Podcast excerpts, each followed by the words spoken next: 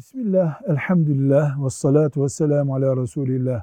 Lisede okuyan kardeşimiz merak etmiş. Diyor ki, madem insan ölüp kabre konduğunda azabı da Allah'ın nimetini de orada tatmaya başlıyor. Yani onunla ilgili karar veriliyor.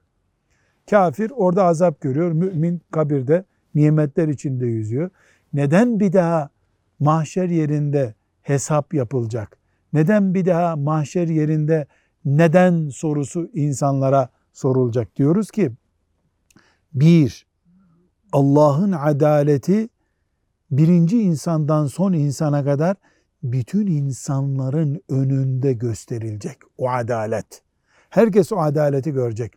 İki, müminler kafirlerin yaptıkları dünyadaki kötülüklerin, işkencelerin, eziyetlerinin karşılığının nasıl verildiğini, hesabının nasıl yapıldığını gözleriyle görüp rahatlayacaklar.